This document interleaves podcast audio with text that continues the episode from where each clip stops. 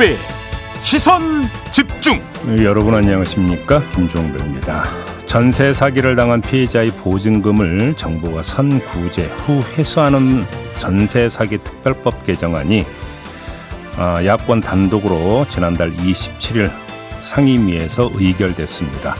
여당은 특정 유형의 사기 피해 보전만 국가 예산으로 지원할 수는 없다며 반발하고 있는데요. 잠시 후 더불어민주당 맹성규 의원과 자세한 법안 내용 살펴보겠습니다.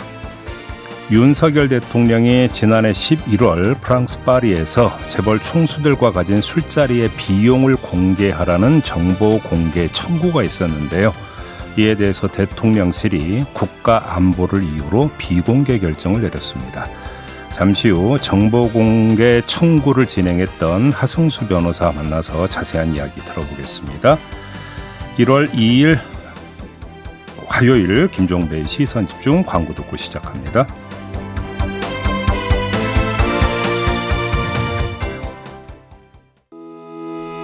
시선 집중은 촌철님들의 다양한 목소리를 기다립니다. 짧은 건 50원, 긴 건 100원인 문자 메시지 샵 8001번, 스마트 라디오 미니와 유튜브 라이브로도 시선 집중과 함께 하실 수 있습니다. 믿고 듣는 진품 시사 김종배의 시선 집중.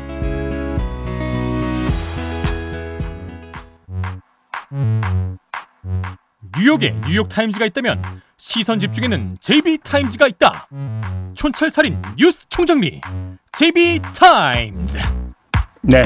더마카의 개인 사정으로 어제는 이용주 뉴스캐스터와 함께 했는데요. 오늘은 노지민 미디어오늘 기자와 함께 하겠습니다. 어서 오세요. 네, 안녕하세요. 이런 시각에 이렇게 도와주셔서 감사드립니다. 새해 복 네. 많이 받으시고요. 네, 새해 복 많이 받으세요. 음, 네.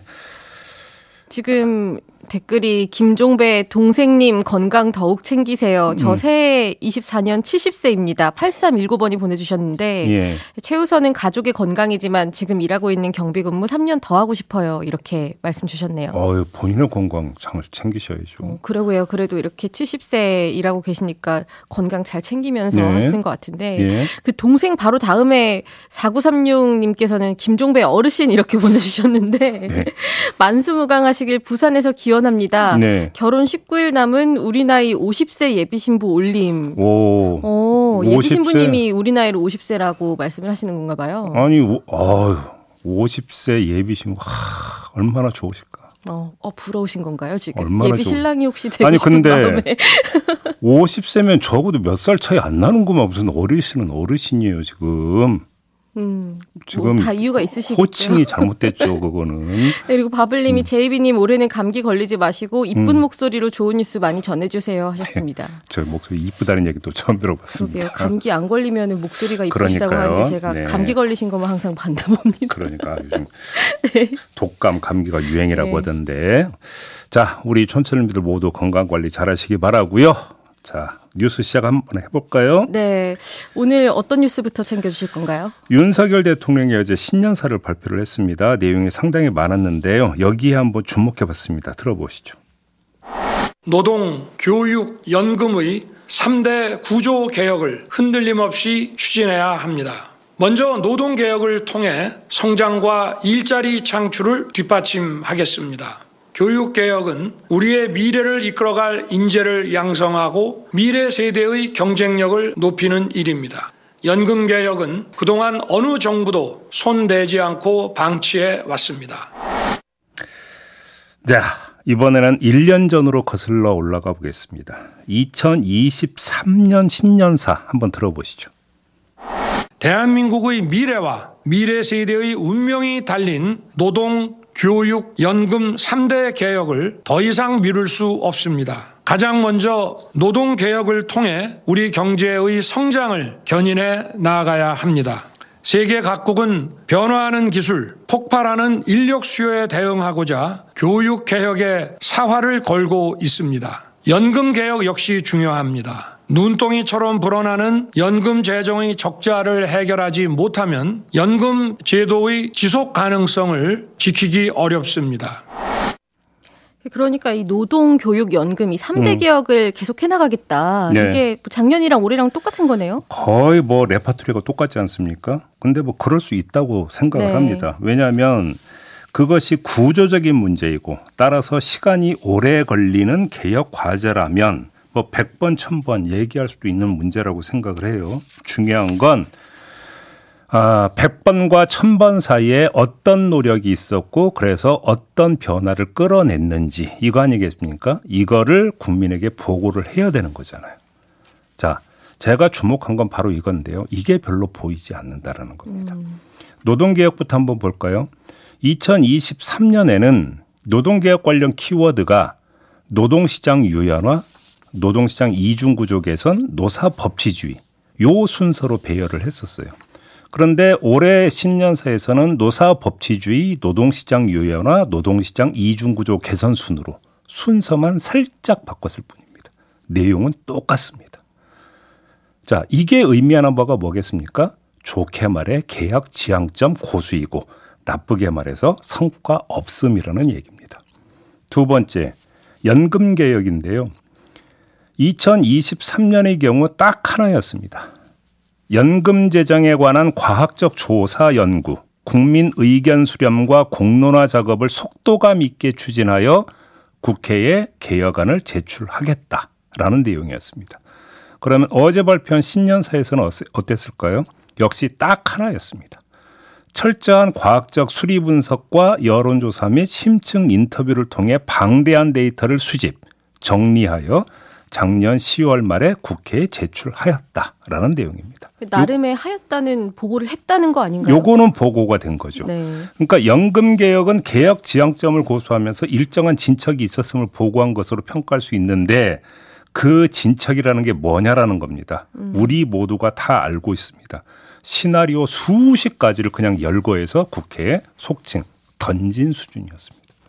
지금 노동이랑 연금 짚어주셨는데 네. 그러면은 교육 개혁은 어떤가요? 자, 2023년의 경우 고등교육 지역화, 교육과정 다양화 이걸 키워드로 내걸었는데 올해에는 교육과 돌봄 국가 책임제, 교권 확립, 대학 혁신 이랬습니다. 노동개혁이 그 밥에 그 나물에서 그 나물의 그 밥으로 순서만 바꿨다면 교육개혁은 아예 중심 내용을 확 바꿔버렸습니다. 개혁 지향점도 핵심 컨텐츠도 오락가락했다. 이런 이야기가 되는 거거든요. 종합해서 말한다면 이렇게 이야기할 수 있습니다. 지난 1년 동안 뭘 했는가? 음. 별로 보이지 않는다. 이런 이야기가 되는 겁니다. 제가 보니까 신년사 분량이 작년에 비해서 그 분량상으로는 거의 두 배가 넘게 길어졌더라고요. 네. 그런데 그 사이에서도 또 이렇게 포인트를 짚어주셨는데 음. 이번에 가장 귀에 꽂혔던 게그 음. 그 패거리 카르텔이라는 키워드였거든요. 이념 이권 카르텔 얘기했었죠. 네, 그렇죠. 이념과 이권에 기반은 둔 패거리 패거리 카르텔이다. 이래서 음. 이거 야당 겨냥한 거 아니냐 이런 반응이 나오고 있잖아요. 그게 뭐 일반적인 그 분석이던데요. 여기서 제가 두 가지 말씀드리겠습니다. 이념 패거리 이야기하면 가장 먼저 떠오르는 게 뭡니까? 운동권 아닙니까? 음. 그러니까 한동훈 국민의힘 비대위원장이 이야기하고 있는 86 운동권 청산론하고 같습니까? 다릅니까? 제가 볼 땐 같습니다. 그러니까 어. 대통령께서 불과 한 10월쯤에까지 이제 이념에 대한 이야기는 좀 음. 이렇게 접어두고 민생을 향해 나아가자 이런 식으로 좀 방향성을 제시하셨는데 네. 지금 표현만 다르지 똑같죠. 네. 용산과 국힘이 또 의기투합했구나. 음. 윤석열 대통령과 한동훈 위원장이 의기투합했느냐. 이런 이야기로 연결이 될 수 있겠고요. 두 번째, 그러면 용산과 국민의힘은 왜 또 이 문제를 띄울까? 그 이야기는 야당 심판론에 불을 지피기 위해서다. 이렇게도 그러니까 해석을 해볼 수 있는 거 아니겠습니까? 야당은 당연히 정권 심판론 들고 나올 것인데 그거에 맞불을 놓기 위해서 야당 심판론을 꺼내든 것으로 이해를 해야 되겠고 지금까지는 이재명 사법 리스크를 야당 심판론을 키우는 최대의 불쏘시개로 생각을 했는데 여기에 하나를 추가했다. 그게 뭐냐? 이념 카르텔, 86 운동권, 특권 세력.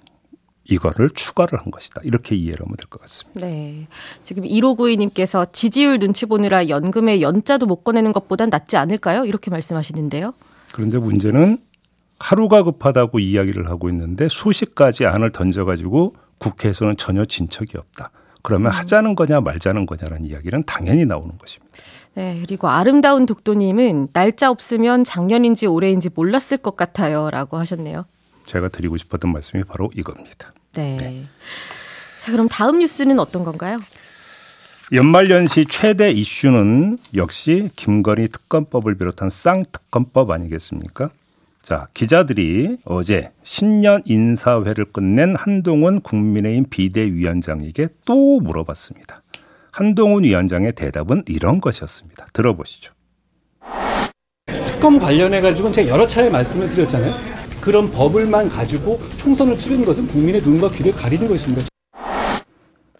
네, 그 도이치 특검이다 이렇게 또 음. 언급을 하시기도 하셨던데 네, 명명을 그렇게 했더라고요. 네, 김건희 특검법이 아니라 음. 이게 뭐 결국에는 이른바 총선용 합법이다 이거랑 음. 같은 주장인 거잖아요. 그러니까 그런 법만 가지고 총선을 치른다 이렇게 이야기를 했던데요. 네. 짧게 한 마디만 하겠습니다.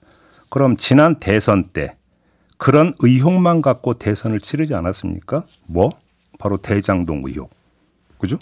그러면 그 대선도 국민의 눈과 귀를 선 거였습니까? 이 말로 가름하겠습니다. 더 길게 이야기를 안 하겠고요. 다른 점 하나를 짚겠는데요.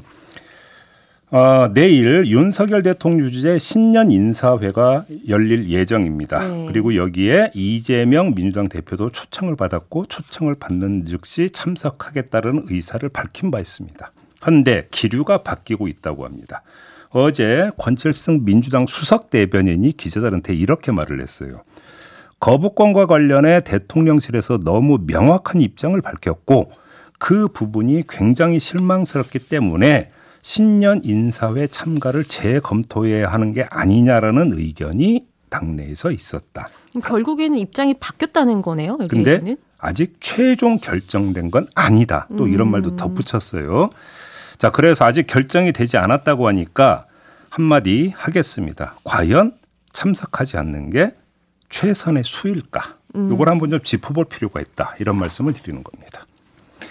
왜 이런 말씀을 드리는지 자, 조금 전에 한동훈 비대위원장의 말을 한번 대입을 해봅시다. 그러니까 한동훈 비대위원장은 민주당이 김건희 특검법만 가지고 선거를 치르려고 한다. 요 얘기를 한 거잖아요. 그러니까 뭐냐면 김건희 특검법에 올인하고 있다라고 하는 비판이지 않습니까? 네. 그러면 민주당 입장에서는 이거에 이걸 받아치기 위한 유효적절한 전략이 뭘까요? 한번 이 측면에만 초점을 맞춰 가지고 이야기를 해보겠습니다. 그래서 그 대통령실에서 명확한 입장을 밝혔다라는 것은 이도훈 홍보 수석이 나서서 즉각 거부권을 행사하겠다고 네, 이제 발표한 빠른 반응 속도를 보였죠. 네, 그걸 염두에 두고 하는 이야기인 것 같은데 그래서 그걸 문제 삼아서 신년 인사회에 참석하지 않으면 각은 확실하게 세워지게 됩니다. 음. 아주 이제 대립점이 선연하게 드러나게 되는 것이죠. 그런데 그것이 전략적 측면만 놓고 본다면 과연 민주당한테 도움이 되겠느냐라는 것입니다. 뭐냐면 그 그건 거꾸로 봐라. 민주당은 오로지 여기에만 했고 이것만 띄우려고 한다라는 또 다른 2차 공격 시도를 유발을 하게 될 것이라는 거. 그러니까 보통 대통령에게 제기되는 비판이 소통 안 한다, 야당 그렇죠. 안 만난다 이런 거잖아요. 그러니까요. 바로 이렇게 나오겠죠. 절대 다수 의석을 가지고 있는 원내 제1당 대표가 총선 전략에 매몰돼서 정략적 이익에만 파묻혀 가지고 신년 인사회에도 참석하지 않았다. 또 이렇게 나오지 않겠습니까? 음. 여권에서는 그럼 오히려 여권에서는 유리하게 좀 이슈를 전환시킬 수 있는 포인트가 될 수도 있다고 보시는 거예요? 그렇게도 볼 수. 문제는 뭐냐면 공방이 계속 가게 된다라는 것입니다. 근데 중요한 것은 타이밍이라는 게 있는 거 아니겠습니까? 그 부분에 대해서는 이도훈 홍보수석이 즉각 거부권을 행사하겠다고 밝힌 것도 충분히 공적인 메시지인 것은 맞습니다. 근데 그거보다 더 확실하게 그 각인시켜 주는 것은 대통령이 거부권 행사를 결정한 시점이 될 거라는 겁니다. 다시 음. 말해서 어차피 김건희 특검법을 둘러싼 파국은 불가피하다면 그 파국의 결정적 계기를 누가 부여했는 것인가라고 하는 것들은 여기서 핑퐁 게임이 전개가 될 수가 있는 것인데 네. 누가 이른바 속칭 이야기는 선빵을 날릴 것인가의 문제는 한번 검토해 볼 필요가 있다. 이런 말씀을 드리는 거고요. 다른 측면에서 관전 포인트를 하나를 잡아봅시다. 거꾸로 이재명 대표가 신년 인사회에 간다면 윤석열 대통령과 어떻게든지 마주보게 되지 않겠습니까? 네. 그러면 단 한 컷의 사진이 200자 원고지 10장의 기사를 능가하는 메시지를 담는 경우도 종종 있습니다. 그렇죠. 그렇죠. 어떻게 거기에서 뭐 악수를 취했는지, 그렇죠. 악수를 했는지, 표정이 어때 어떠했는지, 네. 또 어느 순서로 인사를 했는지 네. 이거 하나하나가 다 정치적인 거잖아요. 그러면 이재명 대표가 신년 인사회에 참석해서 윤석열 대통령과 마주 봤을 때의 그 사진이 던지는 정치적 메시지는 어떤 것일까? 이것도 음. 한번 검토해 볼 필요가 있다. 이런 말씀을 드리는 겁니다. 네. 만약에 이재명 대표가 올해도 신년 인사회에 불참하게 되면은 2년 연속 불참하게 되는 거고 네. 이제 뭐 정의당에서는 특검법 거부권 관련해 가지고 이미 불참 의사를 밝혔는데요. 음. 어떤 결론을 내릴지 좀 시선 집중해 보고요. 네. 그 신년 인사회 참석 여부 두고는 촌철님들도 좀 음. 의견이 분분하시네요. 음. 2112님이 언제까지 불편하면 안 보고 안 만날 건가요? 음. 그리고 4522님은 불참 찬성료라고 하셨고 네. 음. 3186님은 신년 인사회 참석해서 당당히 말하십시오. 느낌표 이렇게 음. 말씀하십니다. 네. 자, 다음 이야기 넘어가겠습니다. 아까 감기 이야기 했죠? 네. 독감과 감기가 유행한다는 건 오래된 얘기입니다.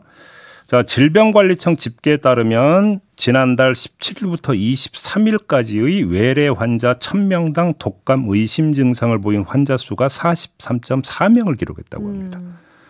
이게 이제 최고 정점이었던 지난달 3일부터 9일까지의 61.3명에 비해서는 줄어든 수치이지만 여전히 유행 기준인 1000명당 6.5명의 7배에 가까운 수치니까 엄청 많은 거죠. 그렇죠. 특히 7살부터 12살까지의 환자 수는 84.5명, 13살부터 18살까지의 환자 수는 85명에 달했다고 하는데 자, 여기서 비롯되는 문제, 시중에서 약품 품귀 현상이 발생하고 있다라는 음. 겁니다. 특히 아동 환자의 경우에 실업 형태의 해열제 등을 구하기 어려워서 이게 맘카페에서 나눔을 받거나 아예 약국이 아니라 병원 응급실을 찾는 현상까지 빚어지고 있다고 합니다. 근데 보통 품귀 현상이 네. 예측하지 못한 일이 발생했을 때 갑자기 수요가 폭발하니까 일어나는 음. 현상인데 이번에는 유행한 지 꽤 오래된 걸로 알고 있거든요. 그러니까요. 대책이 나와야 되는 거 아니겠습니까? 네. 그래서 보건복지부가 지난달 28일에 대한의사협회 등 의료단체와 간담회를 열어서 대책은 논의를 했다고 합니다. 여기서 내놓은 대책이 아동과 청소년 등 필요한 환자에게 우선 처방을 권고한다. 권고한다. 그리고 또 하나 수급 안정화를 위해 적극적으로 대응한다. 라는 것이었다고 하는데 네. 그 적극 대응의 구체적인 방안이 안 나오고 있거든요. 음. 언론부터 아무리 살펴도 그게 뭔데요 도대체. 이게 네? 중요한 거죠. 네. 구체적인 네. 게. 이 얘기는 무슨 얘기입니까? 앞으로 열심히 하겠습니다. 그 음. 이상 그 이하도 아니다. 요런 이야기 되는 거 아닌가요? 그리고 이 대체약 처방을 권고한다고 하는데 보통 아동 같은 경우에는 실험 맛에 되게 민감하잖아요. 아, 맞아요. 맞아요. 이 맛을 먹고 있었는데 갑자기 다른 맛의 시럽을 먹으라고 하면은 네. 잘안 먹는 경우도 많을 거고. 맞아요. 맞아요. 네, 그래서 일부 소아과에서 굉장히 난감해 하는 경우도 있다고 하고. 음. 그리고 또 이제 국내 독감 주사제 중에서 공급 80%를 페라미플루가 차지를 음. 하고 있는데 네. 이게 수급 불안정 의약품으로 지정되기도 했다고 합니다. 네. 참 아니 이게 진짜 몇 달째 계속되고 있는 거라고 한다면 대책을 이제 강구하는 게 아니라 이미 대책이 시행되고 있어야 되는 거 아닌가요? 그렇죠. 응? 그리고 이제 뭐 타미플루도 이제는 되게 많이 익숙하시잖아요. 그렇죠. 이게 먹는 독감 치료제인데 네. 이걸 먹었을 때 그 부작용 있는 환자한테 많이 처방되는 게 그 페라미플루라고 하더라고요. 음. 굉장히 좀 필요한 분들이 많은 약품일 텐데 네. 공급이 수요를 따라잡지 못하고 있어서 네. 지금 촌철님들께서도 많이 걱정을 하고 계시는데요. 음. 푸르미 바다님이 아가들 약도 없는 거야 눈물 이렇게 하셨고 음. 음, 음. 임금님귀의 캔디님이 국민들이 약을 수월하게 구하게 하는 것도 민생 아닌가요? 이렇게 촌철을 날려주셨 습니다. 민생 중에서도 아주 기초적인 민생이죠. 그렇죠. 네. 또 권광윤 님께서는 전 아직도 기침이 점점점 무서워요라고 하셨는데 네, 다들 걱정이 많으시죠. 네, 좀 발빠르게 좀 움직여 주십사라고 하는 부탁의 말씀을 다시 한번 드리고 네. 마지막으로 짧게 새해 아니겠습니까? 네. 관련 이야기 짧게 하나만 전해드리겠습니다. 새해가 건가요? 밝으면 뭐부터 합니까? 해를 보러 가거나 떡국을 먹죠. 떡국 먹죠. 네. 떡국 먹으면 뭐라고 합니까? 아, 한 살 더 먹었네. 라고 해서 이제 어릴 때는 빨리 먹고 싶고, 네. 이제는 슬슬 먹기 싫어지는. 어, 벌써 그런 연배에 접어드셨나요? 아, 사실 조금 둔감해지고 있습니다, 네. 아직은. 근데 떡국 먹었으니까 너 한 살 더 먹었다는 이야기가 이제는 성립이 되지 않습니다. 네, 그 만 나이로 바뀌면서 그렇죠. 바로 그것입니다. 나이를 만 나이로 통일하는 법이 지난해 시행이 되 기 시작했거든요. 이에 따른 현상 아니겠습니까? 네. 그러니까 앞으로는 어떻게 해야 되는 거냐? 한 살 더 먹으려면 떡국을 먹으면 안 되고 뭐를 먹어야 된다? 미역국을 먹어야 생일이 된다. 지나야 된다. 그렇습니다. 그러니까 아 이제 상투적으로 새해 됐으니까 어 떡국 먹었어 한 살 더 들었네 이런 얘기 굳이 안 하셔도 된다. 음. 요런 이야기가 되겠습니다. 근데 뭐 만 나이로 바뀌고 좀 나이가 꼬였다고 하시는 분들도 좀 많고. 어 이게 좀 그 족보 정리가 안 된다. 네. 개통 정리가 안 된다는 이야기가 많이 있더라고요. 음, 그러니까 근데 뭐 그렇죠. 어차피 시간 지나가다 보면 자연스럽게 좀 되지 않겠습니까? 음. 네. 네. 자, 그리고 짧게 하나 더 전해드리면 어제 일본 지진이 있었고 지진 해일이 발생하지 않았습니까? 그것이 지금 우리 동해안 쪽으로 좀 밀려왔다 이런 소식이 있었는데요. 당분간 해일이 동해안에 도달할 가능성 계속 좀 예의주시하면서 좀 대비를 좀 해야 될 것 같습니다. 네, 큰 피해가 없이 지나가야 될 텐데 네. 걱정이 많으실 텐데요. 네, 계속 시선 집중해 보겠습니다. 네, 노지민 기자 오늘 고생하셨어요. 네, 네, 이렇게 마무리하겠습니다. 저희는 금요일에 뵙겠습니다. 네.